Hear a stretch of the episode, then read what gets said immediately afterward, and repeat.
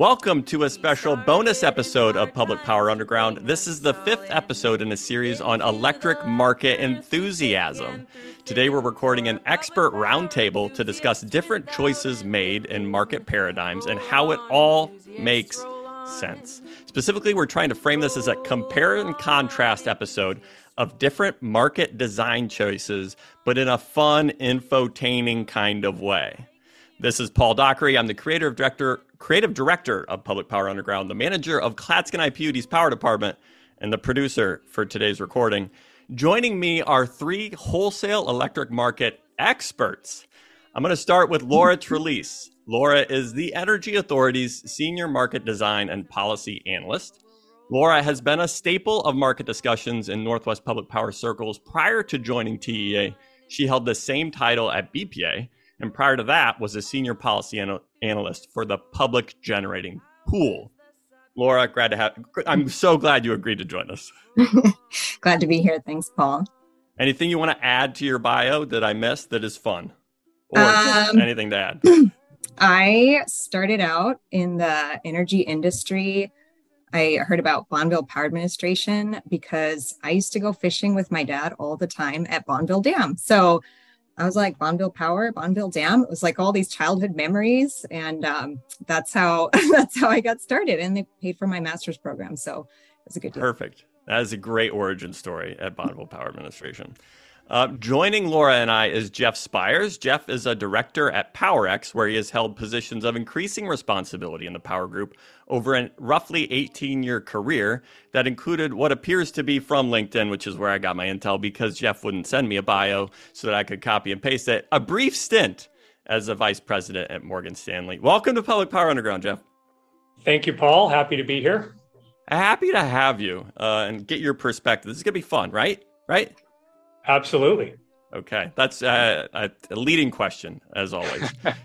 Joining Jeff, Laura, and I is Carrie Simpson. Carrie is the director of Western Markets for Public Service of Colorado, an Xcel Energy company. She has a had a distinguished career in energy, having worked for not only Xcel Energy twice, but also SPP, Invenergy, and Guzman Energy. Luckily, she is also a sports fan. And I say luckily because of how I decided to frame this conversation today. So, Carrie, uh, welcome to Public Power Underground. Thank you. I, I look forward to the discussion. It should be fun. Now, you are probably the, the most enthusiastic of sports fans on. Like, maybe we should have a competition at the beginning to see who is the most enthusiastic of sports fans, but I want to say it's you, probably. Am I right? I feel that way. Yeah, just based on you know my interactions so far I, I, think i am i'm I like all sports i can pretty much if it's a competition on TV, I will be watching it, whatever it is. Okay, so. this is great. I uh, I I am a like a podcast listener of a lot of sports podcasts, which is where I get my like interest from. Uh, Jeff, like just hockey, I assume, because you're from Canada. Yeah, I'm. I'm. I think I'm going to live up to the Canadian stereotype. So uh, you know, I'll try to avoid too many hockey uh, related comments and analogies, but you'll have to bear with me. Maybe they'll be insightful. Carrie, do you watch hockey too? Is that one of the sports that you'll you know? I, I will watch hockey. Uh, I know what icing is. Um, okay, and, I but don't. That's in like a penalty box thing. Um, but I'm not an expert at hockey. Is, is icing like offsides in soccer? Is that some like yeah, similar complicated of. rules? Similarities. Okay. And Laura, uh, what uh, any any of these sport analogies going to be fun for you, or are we just going uh, just really nailing the energy market component to this? Probably the latter. But I did I did play high I did play high school basketball, and my team uh, won state one year almost. So almost. almost. That's a good. There you go. Yeah. So. That's, that's perfect. Well, uh, well, let's get into it. So, our expert panel is going to help me draw distinctions between choices and in the electric market design with the help of professional sports analogies. We're going to consider several elements of a market, including things like one, market design as an analog to the rules of the game for professional sports. Resource adequacy being analogous to roster management in professional sports, possibly, maybe. I think that's kind of where we're going to go with it. At least that's where I'm going to frame it, and they're going to tell me where it's wrong. And possibly the comparing market outcomes from a bilateral market to a centrally dispatched wholesale market is like comparing basketball players from across different eras. We're going to get into it. It's going to be fun. Uh, I'll also ask what choices wholesale electric markets, capital M, the real like the markets, have available to them, and perhaps what choices existing markets have already made. Because the NBA instituting the flopping rule is a choice that makes the game more fun to watch. And I suspect wholesale electric markets have choices available to them to make price formation more accurately reflect the needs of the grid. Any overarching commentary on how this is all getting framed up before we get into it? Anybody want to dive in and provide some like this is a terrible idea, Paul? Because we could stop now and stop recording, or we can just spend another hour doing something. I think it's great. I'm sure we can take that analogy and stretch it out and, and twist it anyway, so it'll it'll be great. Yeah, the audience for this podcast specifically is like me and maybe like two or three other people that really will find this interesting and entertaining. Uh, you know, that's gonna be it's gonna be success as long as one other person besides me enjoys it. Perfect. Okay. Well, with that general overview, let's start with a fan favorite roster management during an interview we had with Jesse Jenkins, he compared resource diversity in the electric sector to like positions on a basketball team. Just like a team wouldn't start a game with five point guards, a robust and healthy wholesale electric markets needs a diverse portfolio of resources. Uh, but rules around free agency, the draft, and trades vary by sport because it has an impact on uh, because there's an impact on the game, just like there's a difference in the way resource adequacy programs work in different wholesale electric market paradigms. So I'm going to start with you, Carrie, uh, on this one. NFL free agency rules are very different than basketball free agency, different again from baseball, different again than soccer, and I assume hockey. Not that I know anything about hockey free agency. Can you help us frame up the different ways markets acquire resource adequacy products and whether there's this analogy breaks down? Right. Yeah. I mean, I, I like the that description of you don't want to have five point guards on the floor because um, you know a, a, taller team might just dunk on you all the time, and and that would be bad for your team. Um, and so for resource adequacy, yeah, you need you need diversity in resources because sometimes um, you know if if gas prices are really high, uh, maybe you want to use a different resource um, and that that's cheaper. Uh, and, and in today's world, you know, if you're you're looking for wind and solar, um, and it's not sunny today, uh, you need some diversity in in what resources you have uh, out in out on the court that are out, you know, um, keeping the lights on. So, uh, yeah, there's different ways that utilities and, and in markets have um, go through the resource procurement process. So, probably the most common is is just bilateral, and and I would I would compare that to uh, you know I'm a I'm a you know use Michael Jordan. I know that's old school now, but Michael Jordan he played for the Bulls, but like if he uh, had a deal to go make a bunch of money and go play for the Houston Rockets, um, there would be a conversation taking place between Michael Jordan and the Rockets, and they would have to negotiate how to get him um, and maybe even have to do a deal with the Bulls to get him. Um, and, and bilateral forward um, or bilateral resource procurement can be like that. If, if uh, a utility has a resource um, that another utility wants, um, then uh, you just call up that utility sometimes and ask that question. Say, hey, are you willing to sell that to me at a price? And they negotiate it. Um, and, and, sometimes these are more um, sophisticated where there's like a, a request for proposals where utilities go out and say, hey, I, I need a bunch of point guards. I need a bunch of uh, posts. You know, I, I only have point, point guards. It need needs more diversity. So I'm looking specifically for a post player. I don't want uh, so so like I'm looking specifically for a wind farm and uh, not just a you know uh, a gas uh, plant. And so um, there's opportunities for the, for the market to, to respond to that. So that's bilateral trades are happening between parties. Like bilateral is most analogous to just free agency, like unrestricted free agency, bilateral market. You just go, yeah. go, go do what you need to do. Yeah. So, you know, in the NFL, gosh, we really need a new quarterback. We got to go negotiate with other quarterbacks that are out there um, versus like this another type of resource adequacy is like more they call it centrally procured process where there's a market uh, that has all of the information of all of the resources out there, and they're they're looking at okay, um, and, and for, for maybe in the be like deciding what players are on each team um, across the the NBA to make it nice and competitive. Um, and it's more done uh, at the at the highest level level by the the market itself, um, rather than just conversations between utilities. So I'll pause there and let my peers chime in, see where I've screwed up the analogy, if I'm on target or not. What do you think, Laura? Yeah, well, I think for um, just maybe a different angle too, when we talk about resource adequacy, what it's trying to do is set a, a standard for entities to, to meet and ensure that there's adequate resources available to the market to meet the needs of the grid and that the market can can actually solve and have reliable solutions.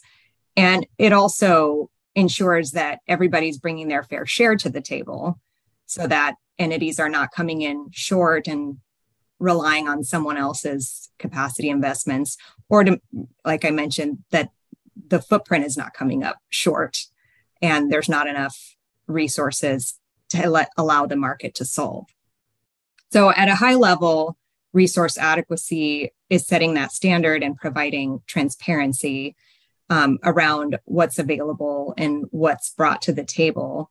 And um, as Carrie mentioned, there's a couple different ways that RTOs and ISOs go about doing that, whether that's the bilateral, which Carrie did a great job describing, and SPP, both SPP and the CAISO use a bilateral RA procurement framework.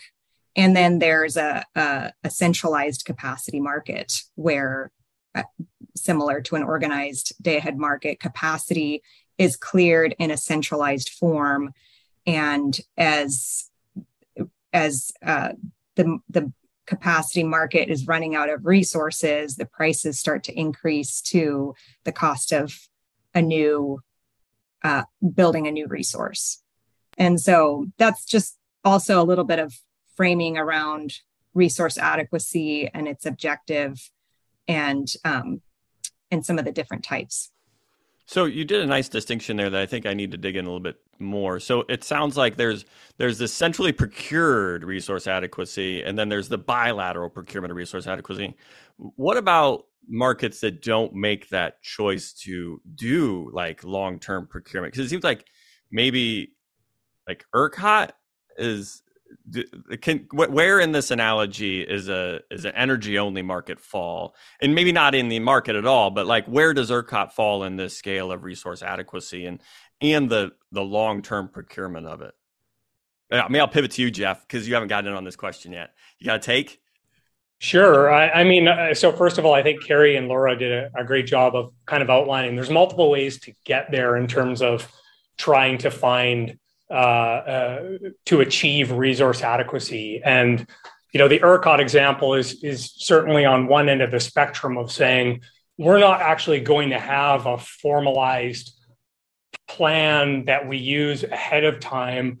We are going to rely on our short-term market price signals and the ability for those prices to rise to very high levels during periods of scarcity to provide a, a, a price signal for resources through um, through the market itself to be incented to be made available to the market on a longer term basis. So basically, if you have um, an expectation of future market prices that can rise to, I think, in ERCOT as high as nine thousand dollars per megawatt hour during periods of scarcity, then theoretically that type of energy only design would say that resources would look ahead and see that that opportunity is available to them and that they that's in effect enough to incent new uh, resources to to be built and to come onto the grid and participate in the market.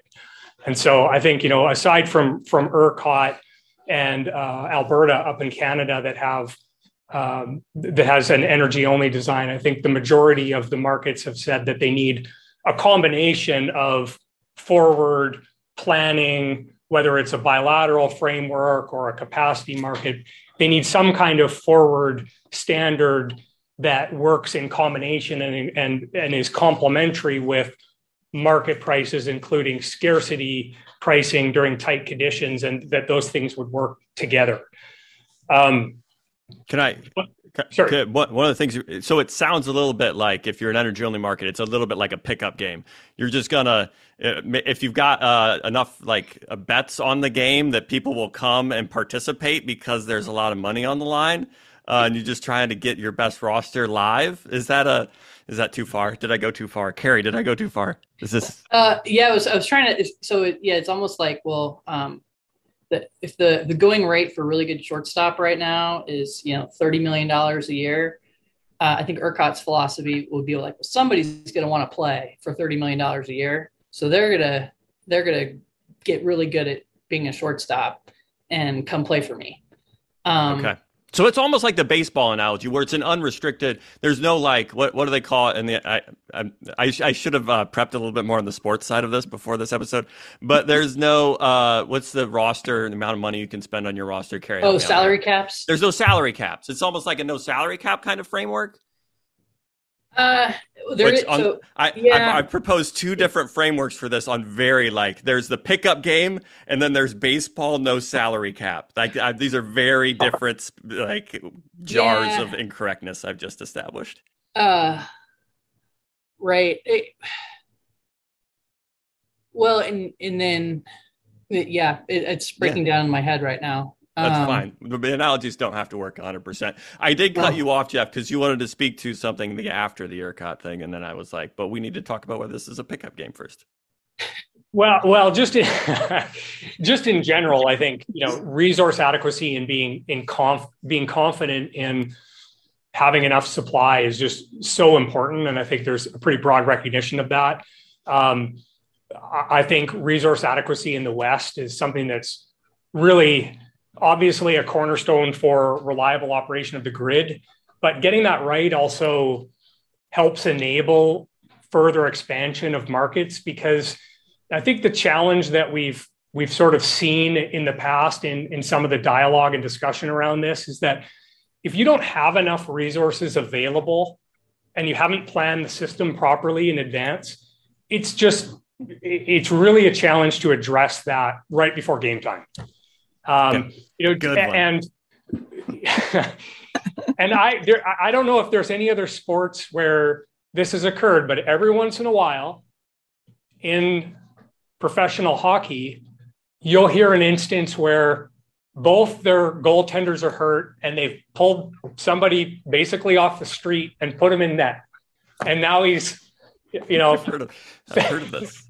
Yeah. Wasn't there like a uh, like one of the cup games, whatever cup you play for? Wasn't there a cup game where there was like somebody off the street that was being the goalie? I don't know why I heard this. It, it happens, thing? and they, you know, I'm sure they've strapped on skates in the past, but they're certainly not prepared to be put in a pressure situation, getting you know professional slap shots, etc. So that's the kind of thing that can go pretty badly. And I, I think in, in the context of the energy markets, you know, once you get to that operating time frame, once you get to day ahead in real time, you're in that operating horizon. It's obviously too late to go back and add new resources and address fundamental challenges. And that's one of the reasons that, you know, in the context of market design, resource sufficiency, trying to evaluate whether each entity has taken those appropriate steps ahead of time but doing that on a day ahead of real time basis is is difficult because it's just too late and so yeah. you know in my mind it, it's been the right sort of general decision across many of the entities in the west to prioritize resource adequacy focus on the WRAP program the western resource adequacy program moving that forward because that strong foundation of resource adequacy is really something that then opens the door for um, expanding regional organized markets in the West and, and ensuring that having a, an RA as kind of your um, underpinning to that is your starting point, and then you have uh, an opportunity to find complementary elements to the RA and the forward planning and your market design and the short term dispatch of those resources. Uh, and I, I, would add, you know, there's one thing we haven't really talked about is another important aspect of resource adequacy and the program is it establishes um, kind of a baseline criteria yeah. for how each resource uh, satisfies a, a particular like reliability metric. So we'll call it, you know, what can we depend that um, on, you know, during a, the most difficult day of the year, hour, um, for that resource to contribute to to the team, and the team being the grid. Um, and so, um, and, and I guess in the bring it back to sports, it's like what you know, if, if you're if you're putting your team together and you're planning your resources together, you know, you may want somebody who scores 20 points a game every game, and I never have yeah. to worry about them not scoring 20 points a game. Um, but you might need somebody else who's really good at defense um, they're not scoring points, but they're surpri- uh, they're providing we'll call like voltage support to the system. Okay. Yes. Yes, we will. That's, uh, that's what we'll say. Exactly. Love it. Um, so those kind of things. So so one great thing about a resource adequacy program and and the WRAP that Jeff mentioned is is kind of coming up with and, and coming up with those um, a consistent criteria uh, that everyone understands across the region. Okay, well that's you know in this part of the country this resource we can depend on it for you know x amount of contribution to our grid. Um, and and then that goes into the the true like planning of the system and how you're planning your team how you're planning your resource portfolio. And and like said so you're not doing that uh, right before game time um, because you may not be able to to get everything you need in order to, to win the game. So yeah, I like that. I like that link back to the sports and the the purpose of trying to do that standardized metrics to make sure you have the type of resources necessary to be reliable. Uh, so I just kind of kind of want to review like because we have the the centrally procured. We talked a little bit about centrally procured mechanisms for acquiring resource adequacy, and and I don't know, Laura. I think you touched on um, those like the bilateral procurement. I think you mentioned CAISO and SPP. The centrally procured was another mechanism. What markets, uh, wholesale markets today, use that centrally procured market? Um, yeah, I, I printed out my list. Uh, New York ISO, ISO New England, MISO, and PJM. Okay, so we got those four, and we talked a little bit about energy-only markets who rely on more uh, market fundamentals for procurement and scarcity pricing. Those are, I believe, we said ERCOT's the only one in the in the U.S. We'll get Alberta. We'll, we'll that's a North American market, right, Jeff? I should. Thank you. Yeah, yeah, absolutely. uh, so the the last we haven't really talked about which of those mechanisms, like today in in the non CAISO WECC how would uh, what we do today in like integrated integrated resource planning for integrated utilities or, or, what other entities in in the WECC do in the bilateral market today? Would you consider that like the bilateral procurement mechanisms, or is this something completely different that kind of falls out of it? It's most similar to the bilateral. Okay. Um, yeah. But there's no, to your point, Carrie. There's no, um, there's no established consistent framework across all of those individual parties. So it's each one's coming up with its own criteria for establishing what makes it okay. Yeah. So, so like each state has its own rules for how it wants its utilities to be planning. Um, and then also that's something that often organized markets like SPP and MISO um, and CAISO that they, they create that framework for all of the utilities in it. So if I really wanted to stretch this analogy, would would the the the Western parties outside of CAISO joining together into a central like WRAP framework? Is that like when the ABA joined with the NBA so that they could mix all of their different players' competencies together and have a more uh, more competitive NBA National Basketball Association? Is that a decent? I mean, wait, is there something here, Carrie?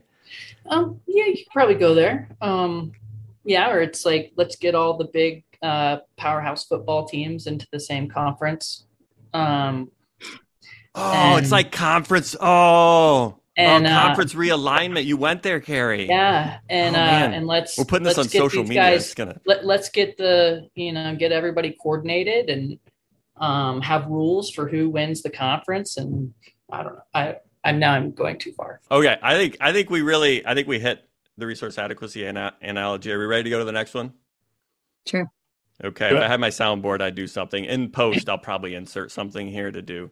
Uh, I'll to, maybe they're like a whistle. Maybe I can do a whistle or a clock. It'll be great. We'll find a, the perfect soundboard. Okay. Team.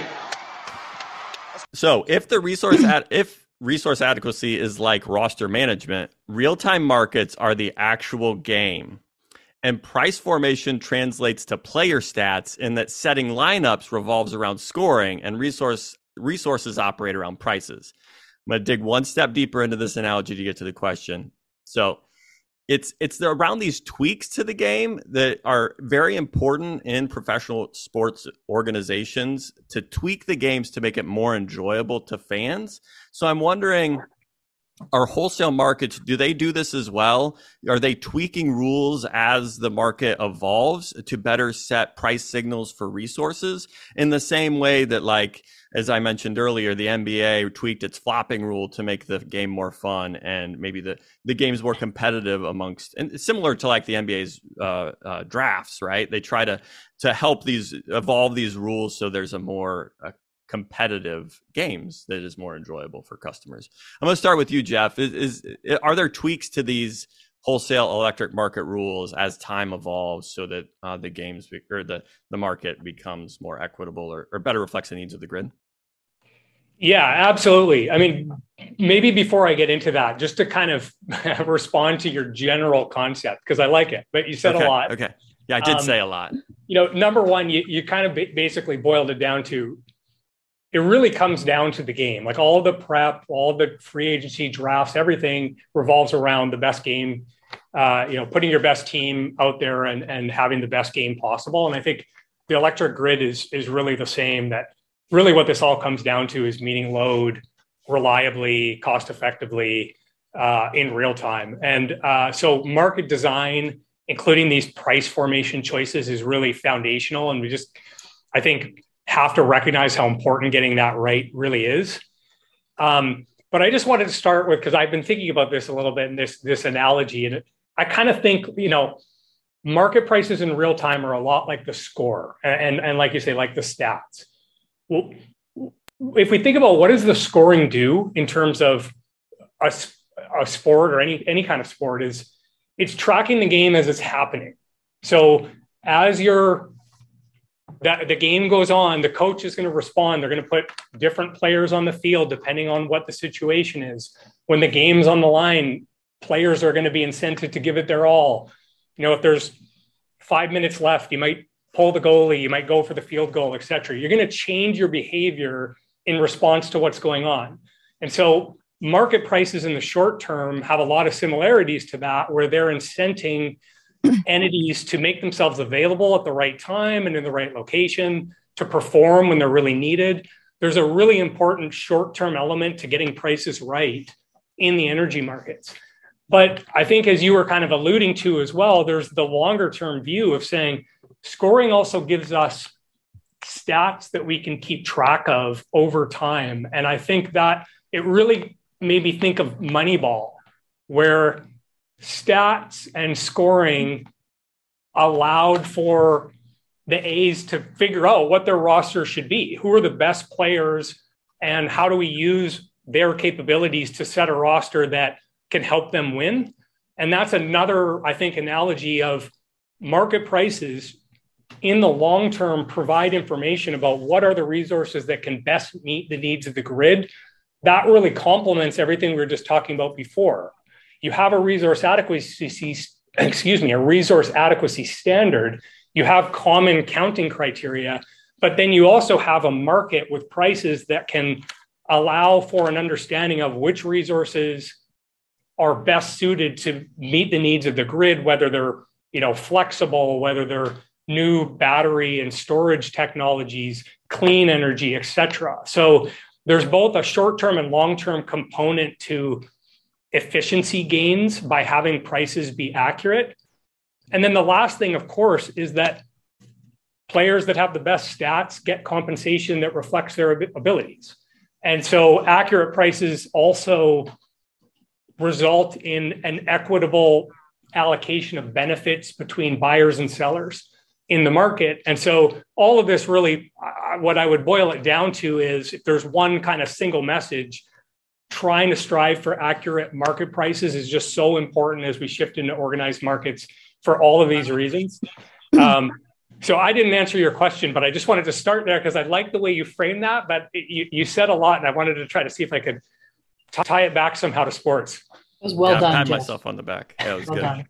So eh, I, uh, we're going to take this one step further. So is like Kevin Durant a player that can do everything? He can do defense, he can score, he can shoot the three, he can play the post. Is that like Hydro in this analogy? We'll just go there. Why not? Right?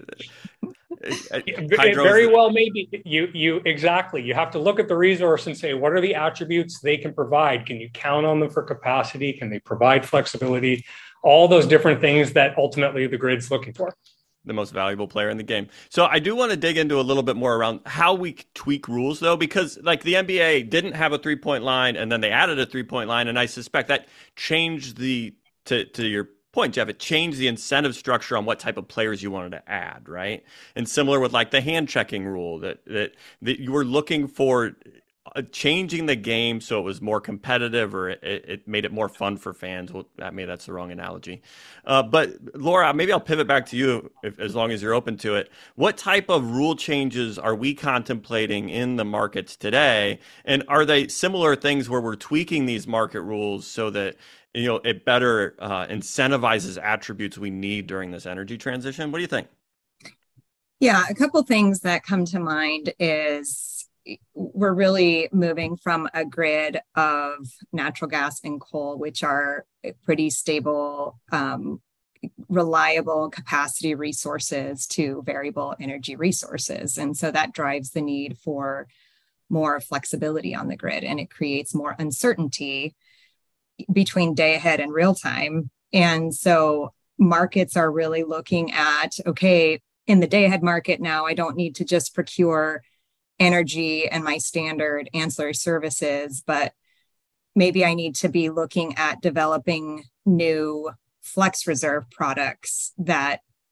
procure additional flexible resources to make sure I have enough to meet ramps and the different changes in variable energy between day ahead and real time to cover some of that forecast uncertainty that there is.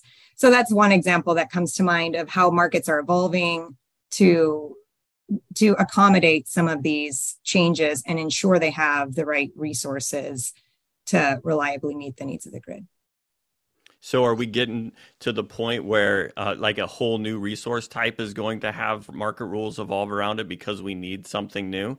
Carrie, you're nodding, so uh, well, you got to take here. Yeah, so I mean, I think you're seeing that in um, some of the the FERC orders that have come out, uh, incenting and in, trying to um, you know make sure that the art the organized markets are providing uh, the right rules to enable different kinds of resources to participate. So, distribution side generation that traditionally really hasn't been involved, but now technology is such that potentially they can, uh, making sure that the there's no bar these there's there aren't barriers to participation, and so um, and so you see it you see it in that context where, where FERC is is putting out policy to try to to make sure that markets are are enabling as much participation of the different kinds of technologies as possible. I mean, you, you saw that with um, especially with like battery storage when that started to um, show up.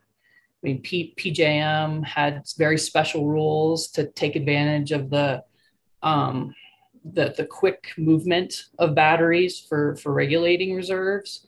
And they had to create all kinds of new rules around that that you know 20 years ago nobody would have thought about just because the technology wasn't there. And so um and so yeah and so let's bring it back to sports.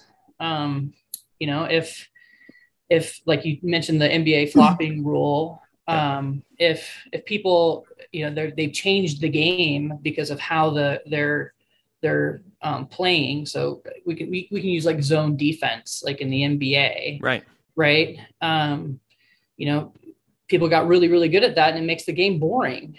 Yeah. Um, and so they're like, let's get rid of that. You can't do zone defense. And I think there's certain exceptions to it. So they changed the rules and now people play the game differently.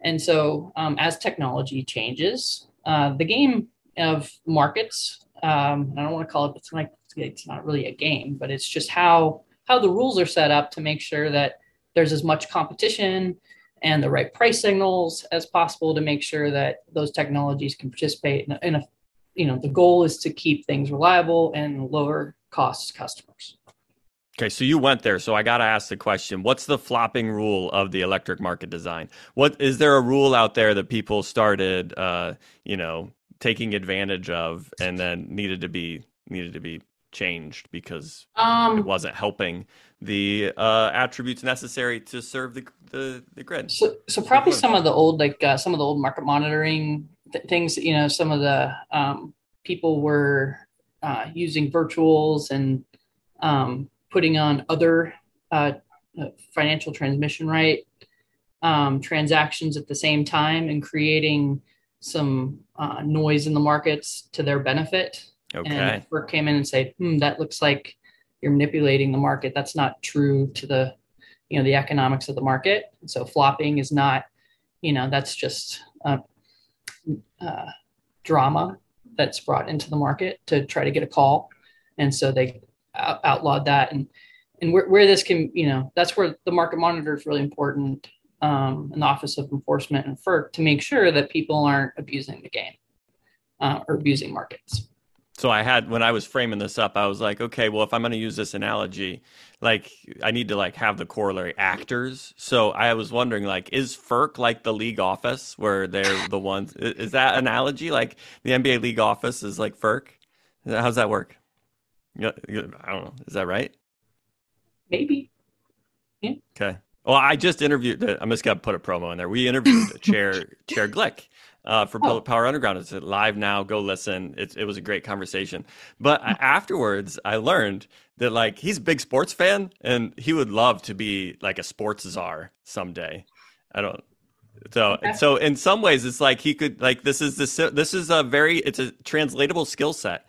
You know, you're basically just like a league commissioner for the energy markets. It's a translatable skill, right? I mean, yeah, I mean they're setting up the rules, and um, FERC is and has the them. authority to regulate wholesale electricity markets and transmission. So, um, okay. any follow up there, Jeff, uh, on, on on this framing? And and it sounds like you agreed with the framing, like real time. The real time is the game. Like that's where this all has to has to play out is real time. At least the framing's right. Absolutely, and I think I think uh, Laura and, and Carrie did a good job there. You know, I think the question we're kind of fundamentally asking is you know, is your price formation actually reflecting the costs of the grid? Are you actually getting it right in terms of a market design that sets up the system uh, in a way that's uh, necessary so the system operators see they have the resources they need to meet load, and then that you have uh, capability to dispatch resources and market prices that are are reflective of that. And I think the challenge of, that we all sort of recognize is that that's just becoming more difficult. The grid is so variable, it's so dynamic that I think you have to really, as as Laura pointed out, expand your your objective of sort of saying, well, it's not just about matching supply and demand. We need to recognize that we need flexibility to respond to changes in real time. We need to, a way to manage that uncertainty. We need a way to manage the ramps that might occur as solar falls off. We need to have differentiation of resources based on whether or not we can count on them to be available in the future or not. Um, there is a much broader kind of array of, of needs and attributes to meet the grid's needs reliably. And ultimately, our price formation construct should be sending a price signal for those other needs. Um, yeah, just in terms of examples, I think scarcity pricing is one that we we talk about a lot and is clearly important. You know, asking the question of when system conditions are are really tight, when performance is critical, when you know attracting imports from other areas is needed do your prices rise in a way that reflects those scarce conditions and i think that's a, that's a, a, a topic that needs uh, a lot of discussion in, in any market. Um, but i think you know the, the, the only last thing i would add is price formation matters more than just those periods of scarcity. It matters all the time. Um, you know one of the topics that we've talked about um, recently and done some analysis on, for example, is fast start pricing. And the question on that topic is do market prices reflect the cost of the resources you're actually using to meet load? When gas peakers are being started up and running in an afternoon peak, are the market prices reflecting the cost of those or not? And that is to ensure that that occurs, to ensure that when peakers, you know, gas peakers are running and being used to meet load, for those to get incorporated into the market price requires special logic. And those are the types of market design choices that really matter in terms of being able to confidently say, when we are meeting load in real time, we are uh, producing a market price that is consistent with the costs of the resources we're using. So, in like the sports analogies, in some ways, would it be like a, a, quarterback in the NFL who wants to go to free agency to get a payday, and his franchise is like tossing the franchise tag on him, and he's like, "Hey, that isn't the true cost of a of a you know star quarterback in the league. That's just yes. you know what is it top." So, is that an analogy here, yes. Carrie? You're you're in you're nodding. Yeah, I was thinking through like there's all kinds of rules like in baseball around like if uh you know a team puts the tag on them and and then they go and they get free agency, the team gets a gets a compensation pick back that they can use in the draft. There's oh, all yeah. kinds of rules around that, right? To, to make sure that teams get the value of the that they also don't lose the value of their their asset that they had on their team. So it, I think Jeff's explanation it, it, does kind of correlate there. So. Good. Anything anything else you want to add, Laura, before we get to the next one? Anything interesting you, you think we're we need to tease a little bit more on this real time as the actual thing. This is everything else in between is just getting from your roster to real time. What do you think, Laura? Yeah, I think I think a lot of it was pretty well covered. I think Jeff mentioned the the topics that are um, hot in the West on fast start pricing and scarcity pricing. Um, you know, I just add to that. I think another thing that really affects prices is how much the market operator has to do outside the market to make oh. sure that there are enough resources to meet the real time needs of the grid. And are they procuring everything they need through the day ahead market, or do they have these processes afterwards, RUC and exceptional dispatch and and all of those that could be a whole conversation in itself. But you know those are those are actions where the market operator needs to go outside the market and grab more resources because they need those resources to be available for the grid. So you know that will also affect where the price clears at in the day ahead market. Great transition because uh, we're running out of time and so we'll make it the transition. So by definition it's a great one. Uh, so I- team uh, we're gonna move on to like what the day ahead. So if re, uh, resource adequacy is like roster setting, and the real time is uh, like the game, in between is this day ahead market, um, and I had to noodle on it for a while, but I had this like hypothesis that possibly the stuff in the middle is like coaching, training, and practice, right? So it's setting up your roster, it's trying to get them ready, set them up so that they're optimally ready to dispatch and support the grid during the the real time market. Does the analogy break down? I'm gonna start with you, Carrie. Do you think this analogy break down, or is there something there? Um, and and yeah, or, I mean, or is it something else? yeah, you're going to set your roster. Maybe maybe it's like you set your roster day ahead and expect what you're you got everything ready to go to perform tomorrow uh, in the in the real time. Um, and that's how you set up your team. Got everybody ready to go and primed, and then you go into real time and oh, you know the goalie, uh, you know The goalie got injured, head. and He now we got to can't get play. So we got to find a replacement goalie. And you know you're going to pay for the that difference. The fact that your star goalie didn't show up, uh, you you might have a less effective goalie, and um, you know like or it, the reverse can happen where it's like oh wow um, we got um, you know we didn't need all the the resources today that I thought I needed on my team uh, when I when I set things up for tomorrow um, because just circumstances changed in real time. Um, and so that's day ahead is you- you're doing your best to prepare for what's going to happen. Um, and it's really, it's a hedge on uh, what may go wrong or may go well tomorrow. So Uh, uh, Laura, in, in like conversations when I was trying to make make sense of this many months ago or years, like you you made this distinction that was kind of new to me around the day ahead market is just financial. It's not actually it's not the physical transfer. Can you talk a little bit about that, or am I misquoting you? Uh, How should how should we think about the day ahead market in this construct?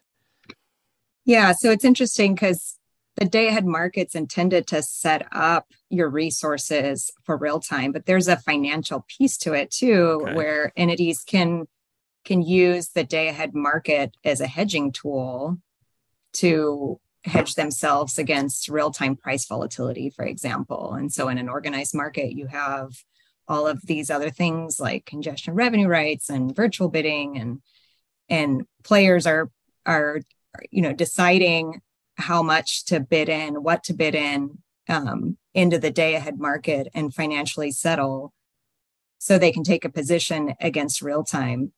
And um, i was going to add on to what carrie was saying another thing about the day ahead market. In an organized day ahead market you also have a, a, a security constrained economic dispatch where you're you're making sure that resources can actually get to the load and and be deliverable to load.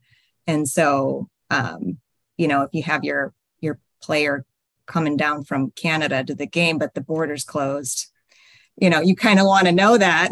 I don't know that. and uh, a day at market can can can let you know that. So you can find a different player I think that was a shot at you, Jeff. Is the border going to be closed when you're trying to come down? What- It's open. it's open now yeah. Any so so there is there is like uh you're setting up your resources. So it's it is there is some like physical need there because some of these resources physically need to make sure they're operating at a level so they can be operating uh, to operate in the real time market regardless of the contingencies of the real time. It, it but you mentioned Laura like the virtual bidding and convergence bidding. I mean, some of this is just let's leave the sports analogy alone for a little bit. And can you talk a little bit about the like what that's trying to do and mm-hmm. why that's why we why it's necessary? I guess, or or why some markets choose to include it. I guess. Yeah. Well, and all markets include virtual, and another name for it is convergence bidding. And a big purpose of convergence bidding is to converge converge the day ahead and the real time prices. And participants use it for, you know, as I mentioned, for hedging, for um, taking a position in the day ahead. Um, what they are, they're just financial uh, transactions where you're buying in the day ahead at a certain price and automatically selling in real time or vice versa. You're not really a physical um, resource. And so, um, but yeah, their main purpose is to converge. They help increase li- liquidity in the market and competition in, in- as far as setting prices. And um, they also help prevent exercise of market power. So, So it is. Uh, am I? Uh, this is where not the expert, just an enthusiast, is it? Like ignorance, we'll say, comes into uh, comes into it. So the bilateral market, like, do we don't have? I mean, do we have something like that? Is the behavior in the bilateral market reflect this, even if there aren't specific mechanisms, or do we have this all the time? Like, how does that work compared to our existing bilateral market today? I guess we do have just some. We probably have. We have probably have some financial transactions. We do, don't we? Oh man, you're all looking at me like I'm an idiot. This is fine. Well, this is virtuals- leave it in. virtual- Leave it in. Yeah, virtuals don't exist outside of a day ahead market, organized market construct because it's Okay. it's facilitated by the market operator. um, in the day ahead market and then a settlement in real time. So there's not virtuals or convergence okay. bidding out of that, but there is financial trading that okay. occurs bilaterally uh, outside of an organized market. So the the financial trading is an analog to the same sort of mechanisms within an organized market. And you're saying all of the currently operating organized markets have something like virtual bidding? Am I I'm putting somebody's got to clear this up for me. Make it make sense. Bring it in. I think most of them in the US has some variation and there's different potential constructs and limitations on how virtuals participate, but I think they're generally part of this uh, of a standard organized market design for the most part. Um, but I, you know, I, I, just would would add to what Laura said. I think everything she said made a lot of sense. You know, historically, day ahead markets, organized day ahead markets, have been largely financial, and I, I think that worked pretty well. But you know, part of that is if you clear energy in the day ahead market, historically, you were probably already sort of getting physical resources with that for the most part. You know, virtuals aside, if your fleet is largely gas based and you're you're clearing supply and demand, the chances are you've got by the time you get to real time, you've got some cleared energy from the day ahead market and you've got resources online that are now available to move up or down if you need to make adjustments in real time. And I think we're we're in a bit of a different paradigm with the variability on the grid with renewable resources where you can't make that assumption anymore that what comes out of the day ahead market is going to be enough necessarily to manage real time because real time might look a lot different by the time you get there. And so I think what's starting to happen is that need for in that day ahead time frame to think about well how do we position the grid to be ready to respond to a much wider range of potential situations in real time is something that is kind of blurring that line between physical and financial markets in the day ahead space because you need to have adequate resources online. You need them to be ready that if your load comes in high or your wind doesn't you know wind falls off or there's cloud cover there needs to be other supply on hand for you to address that. And I think that's where we're seeing certain symptoms that Laura alluded to, where if you see, for example, that day after day, you run your day ahead market, and then right after the market operator starts trying to secure additional resources through other out of market mechanisms, that's a, an indicator that your day ahead market is not giving you what you need to be confident that you're moving into the real time with enough supply. So, you know, I think looking at day ahead market improvements to recognize that there is more importance in terms of setting up the system from a physical perspective to be able to accommodate all that uncertainty and variability is, is something that a lot of markets are thinking about in terms of new products, new flexibility, reserve products, new approaches to to um, how they optimize the system. Because ultimately, I think we'd like to get to a place where we have a day ahead market that properly secures the, the, the resources that you need uh, to, to meet the, the needs of the grid in real time.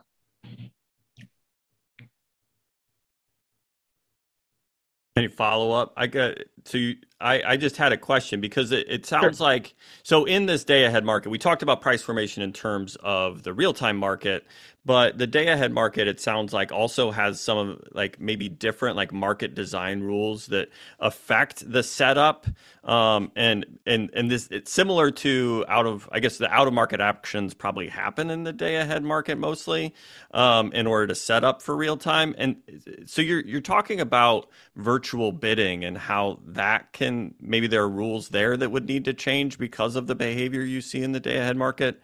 But how much is virtual bidding a component of that, and how much is um, things like the fast start pricing and, and and that part of what needs to happen to account for what you're talking to, Jeff?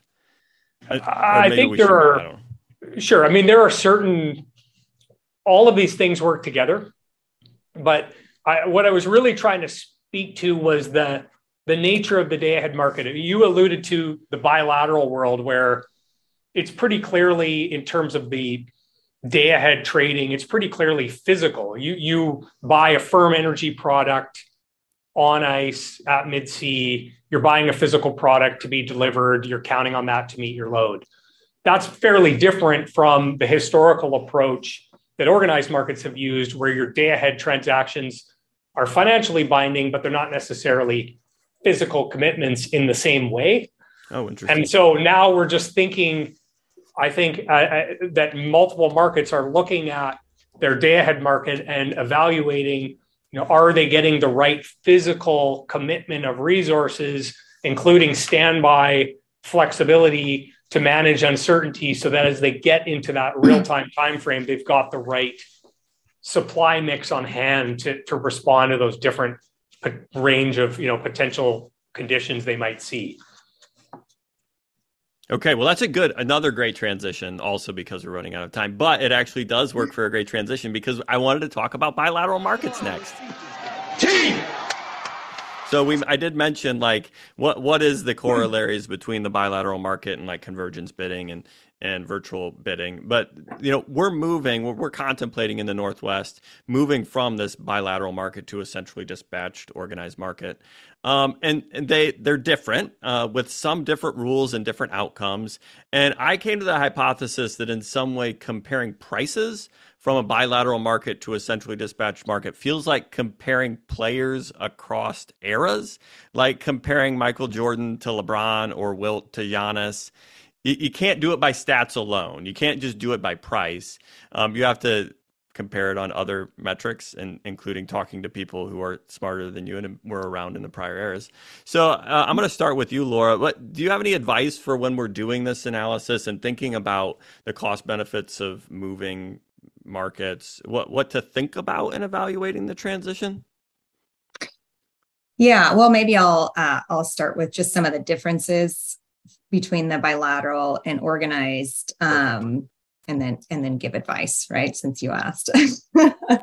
Um, so i think there's a lot of a lot of different areas i could touch on but maybe i'll just start with in the bilateral construct today we're trading on a WECC pre-schedule calendar where some days you're trading the day before you know monday for tuesday or tuesday for wednesday but on friday you're setting up to for monday. Uh, and if monday's a holiday then friday you're setting up for tuesday. And yeah.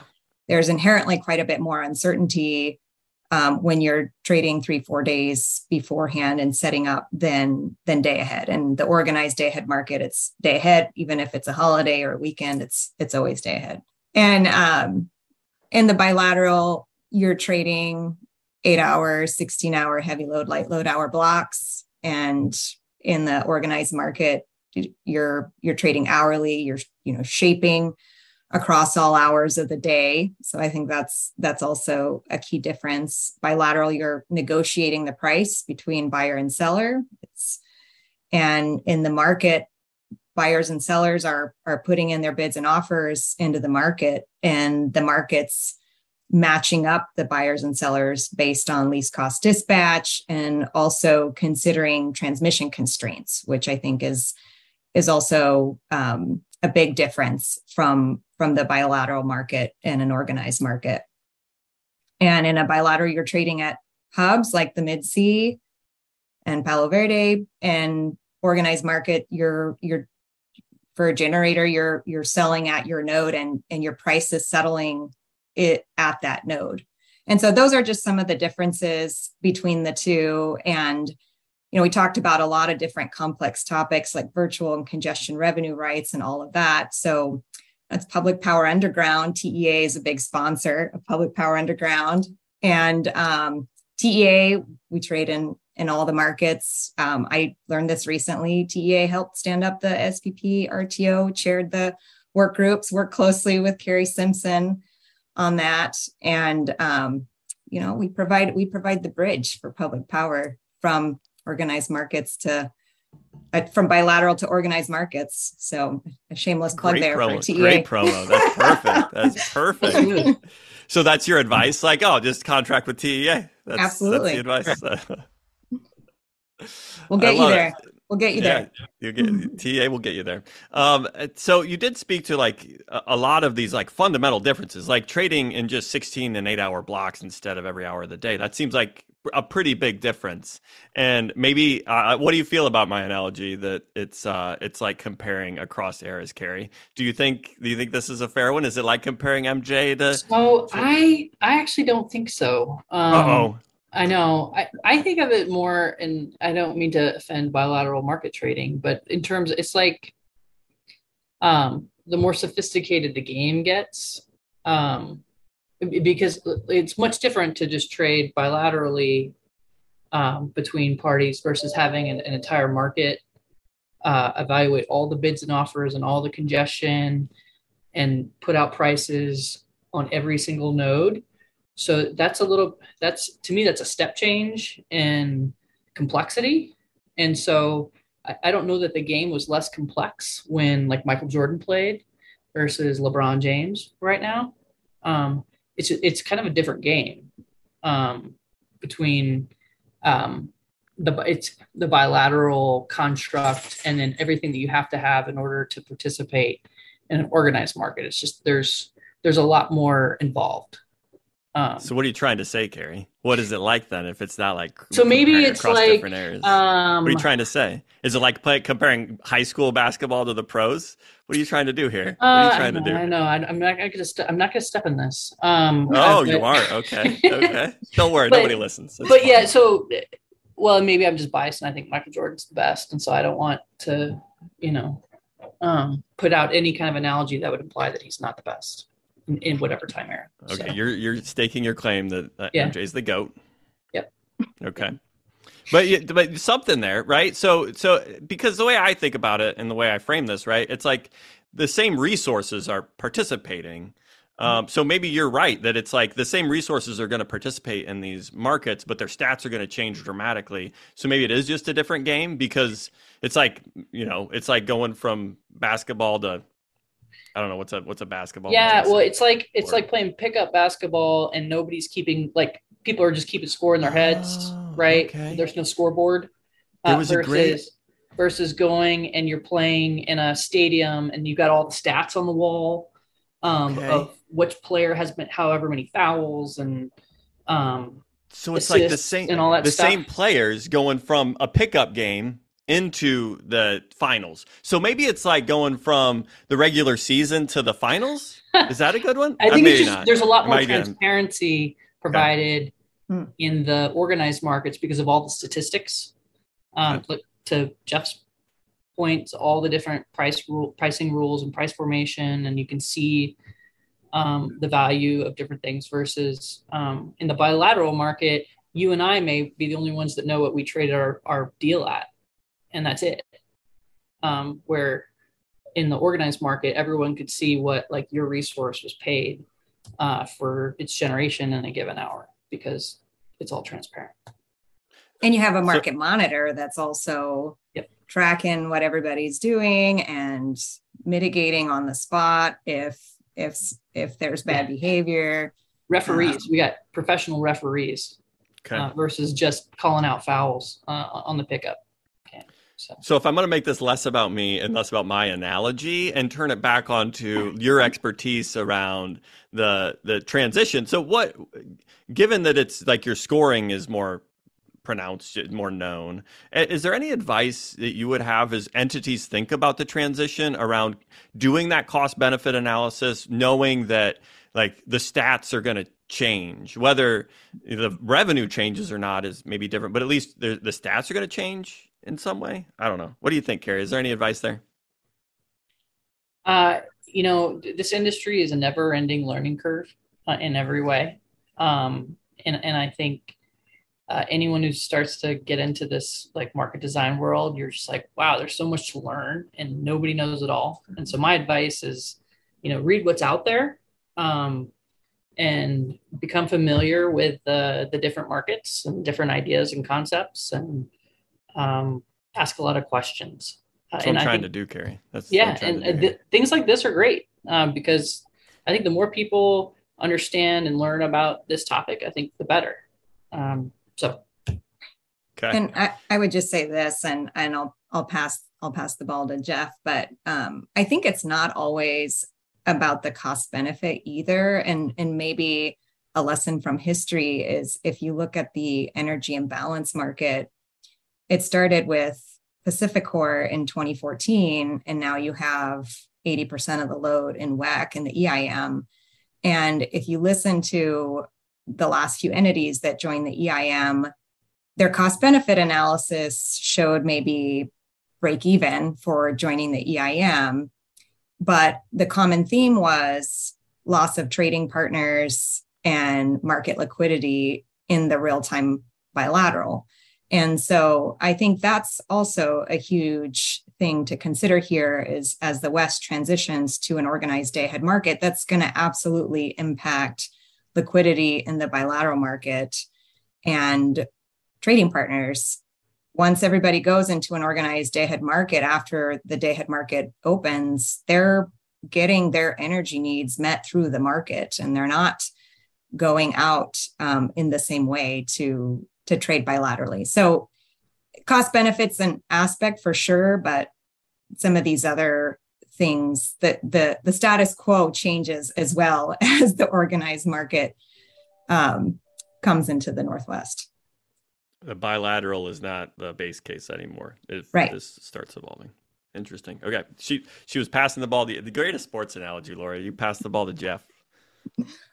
Yeah, I I I, I think got a score, you know, Jeff. I, I, I, I think Carrie and, and Laura raised a, a, lot of good points on the transition, and it is a, a, significant change to shift from you know a bilateral environment to a to an organized market structure. And I think we're all seeing the the opportunity there for aggregate efficiency gains and the benefits that markets can pro- provide. And I think Laura alluded to the EIM being you know a great example of that. Um, but you know, on the other hand, I do think at the same time, it's really important to recognize that there already is, you know, for all the the inefficiencies and the clunkiness of the bilateral market, there is an enormous amount of trade that already goes on in the West.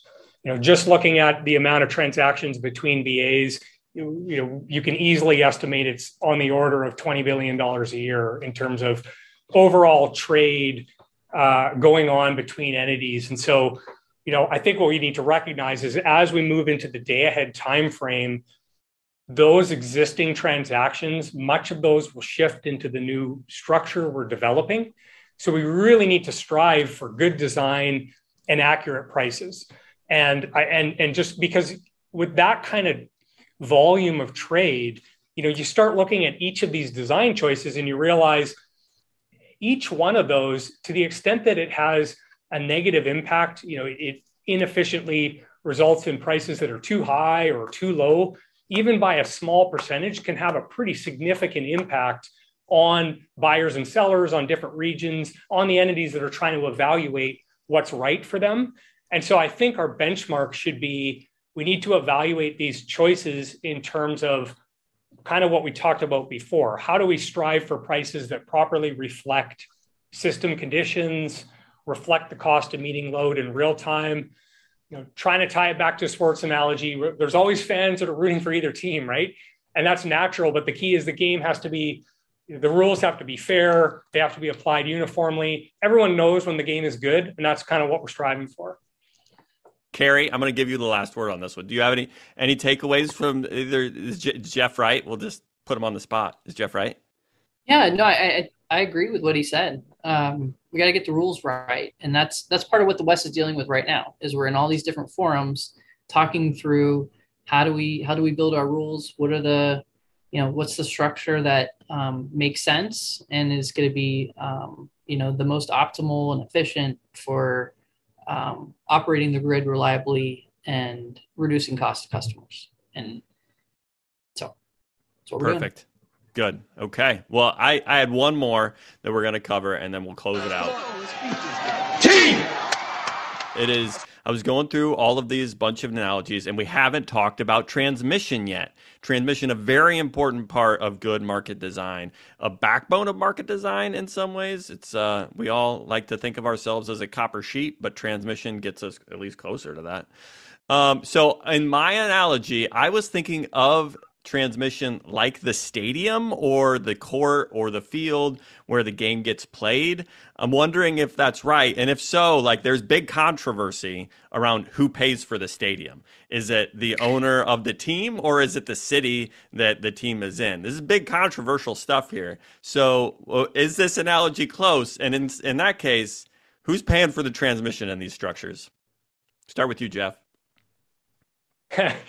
Yeah, I I, th- I, think I like this analogy. You know, you can have the the best game, the most entertaining game, but if no one can watch it, then what what do you really have? Uh, and I, I think transmission's the same. You know, we can't just add resources. We need to to get the supply to where it's needed. Um, it's clearly a tough issue. Um, you know, transmission costs and funding. It's a multi-billion dollar issue in the West. So it's something we obviously need to to really be careful about. Um, but at the same time, it, we're not starting from scratch.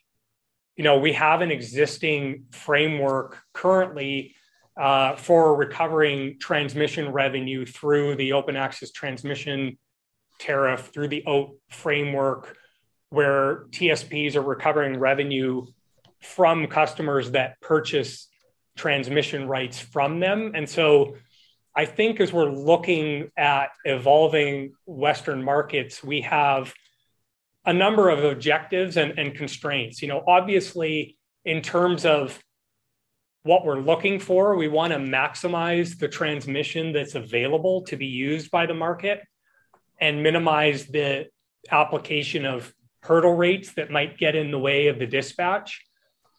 Basically, you know, once the stadium's built, we want to fill the seats. And I, I think at the same time, though, we're trying to recognize that we have this existing cost recovery framework.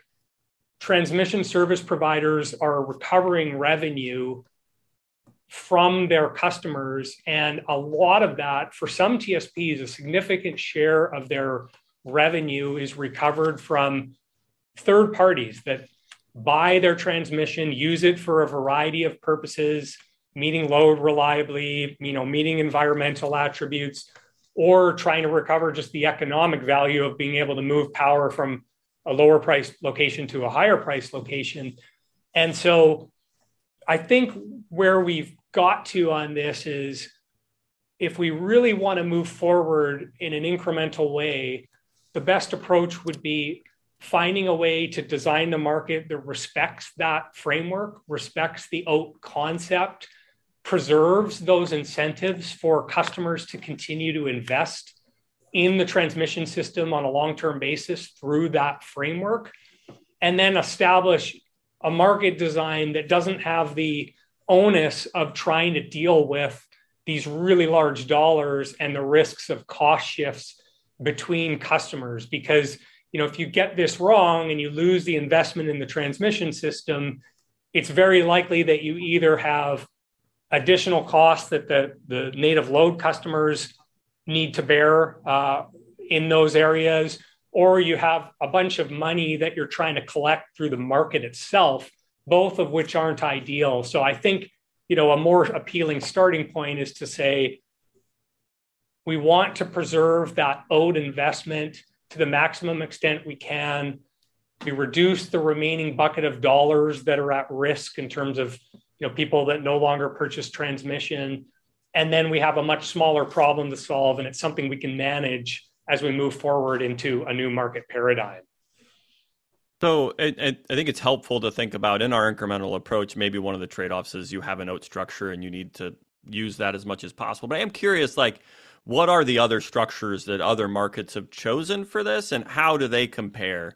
Um, to what we have today and what we're using. So, is, is there any uh, Carrie or Laura to kind of chime in? What what are the other markets? How do they do they? It's a different structure. How do they work, or how, are there different choices around the way to fund this stadium or make it work?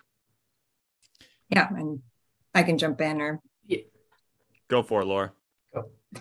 Um, so I think all other markets, all other ISOs and RTOs um, for the entire market, the market operator is also the transmission provider.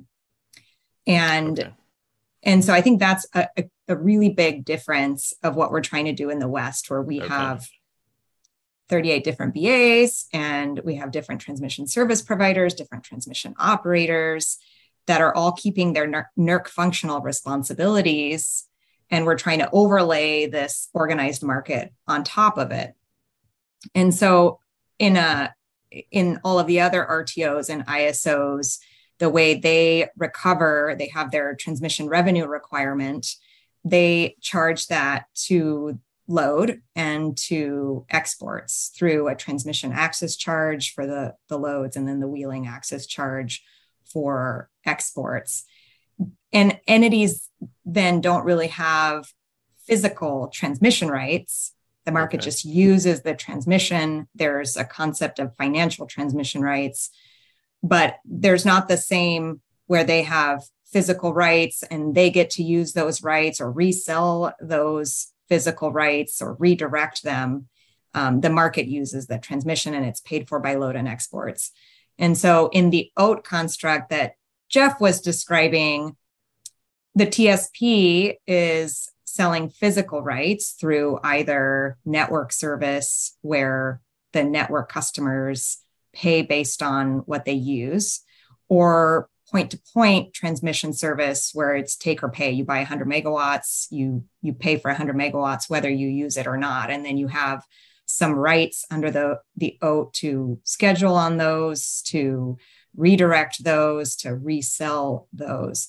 And so i think there's uh, we're we're trying to maintain the OATT structure because we're trying to um, maintain the NERC functional responsibilities of having a market overlay on top of multiple transmission service providers that each have autonomy to set their own rates and how they recover those rates through their tariff. Everybody has a different tariff with different rules.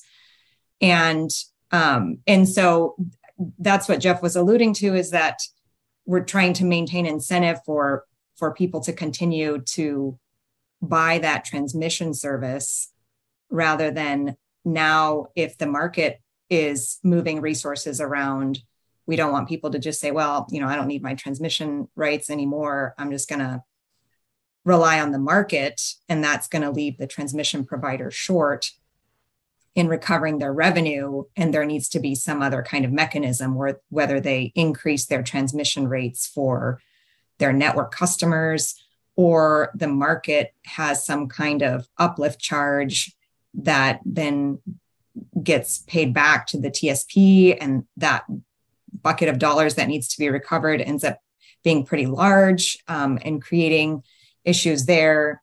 Or, you know, it's an option and it does create an efficiency, but some kind of hurdle rate in the market where, in order for resources from one location to get to another, um, use to use the transmission, there's a hurdle rate in in there's a extra cost to use the transmission in the market. So there's different options that we're talking about. We're trying to get to a design that doesn't use hurdle rates, um, but we're definitely um, covering new ground in that we're no nobody else in the country is has an organized day ahead market without also having the market operator be the transmission provider and the balancing authority and the transmission operator.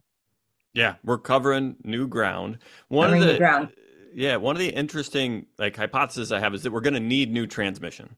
Like one of the things that would be helpful in a market expansion and a regional trade organization would be de- transmission development for some for additional ability to move. Is there one construct or another the uh, the private ownership of the stadium versus the city funding the stadium? Is one of these approaches like do we think better suited towards that next phase? Because right now we've been talking about existing transmission rights and recovery of those transmission revenues.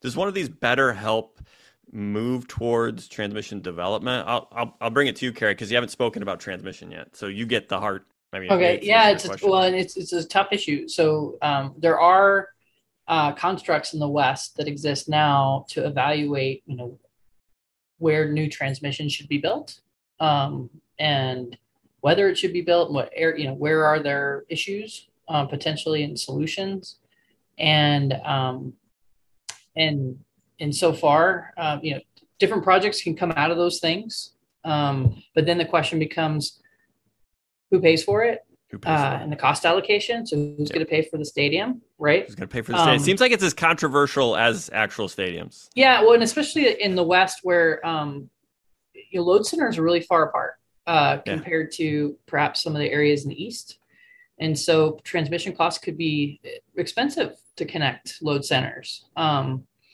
and and how do you determine who the who the beneficiaries are of that transmission and therefore should potentially pay for it? Um, and in the East, we see different methodologies for how um, costs are allocated. Uh, and so it's some uh, RTOs use a, a method where, you know, if it's over a certain threshold, then it's shared by everyone on a load ratio share. If it's under a certain threshold, then it's shared a different way. Um, other RTOs do a study and say, okay, you know, these areas were the beneficiaries of the project, so they're going to pay for it and only them.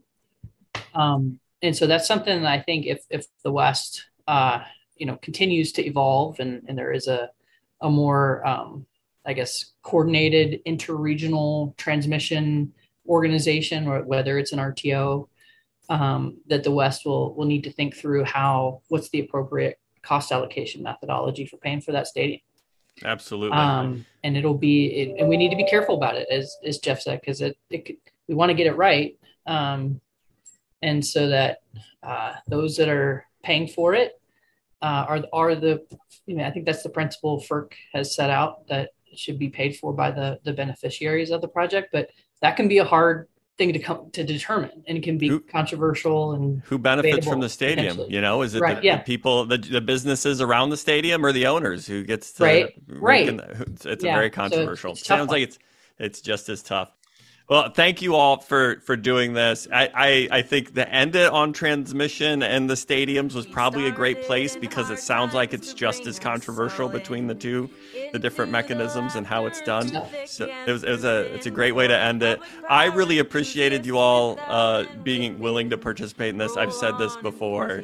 Uh, this is probably the like the like the cherry on top of a great like electric market enthusiasm series because I get to talk to like all you experts. It's so much fun for me. So thank you for that. If one other person enjoys this other than me, it was a success. Uh, I hope you all feel valued and appreciated. Carrie, do you feel valued and appreciated? I do. This has been uh, very fun. I appreciate the invite to participate and uh, loved hearing all the responses and comments. So, thank you. It was a you, you all lived up to the expectations of being experts. Laura, do you feel valued and appreciated? Absolutely. I always feel that way talking to you, Paul. So appreciate getting to be on your podcast. And you know, I was hoping for some free merch, but um Nope. I still have to pay for it. But you know, I, I am gonna go online and buy buy some because it's it's awesome. So I, what I need to do, I think the new merch idea is maybe I can find a picture of like a generic stadium and be like something regarding transmission because I think paying that for it? is, Yeah. that is, yeah, who's paying for this? Uh, Jeff, do you feel valued and appreciated? Absolutely. I really appreciate you having me, and it's been great to, to talk to you all. And I, I think we didn't mangle the analogy too much. I think it worked. So appreciate it. I, I, you love to hear it. You love to hear it.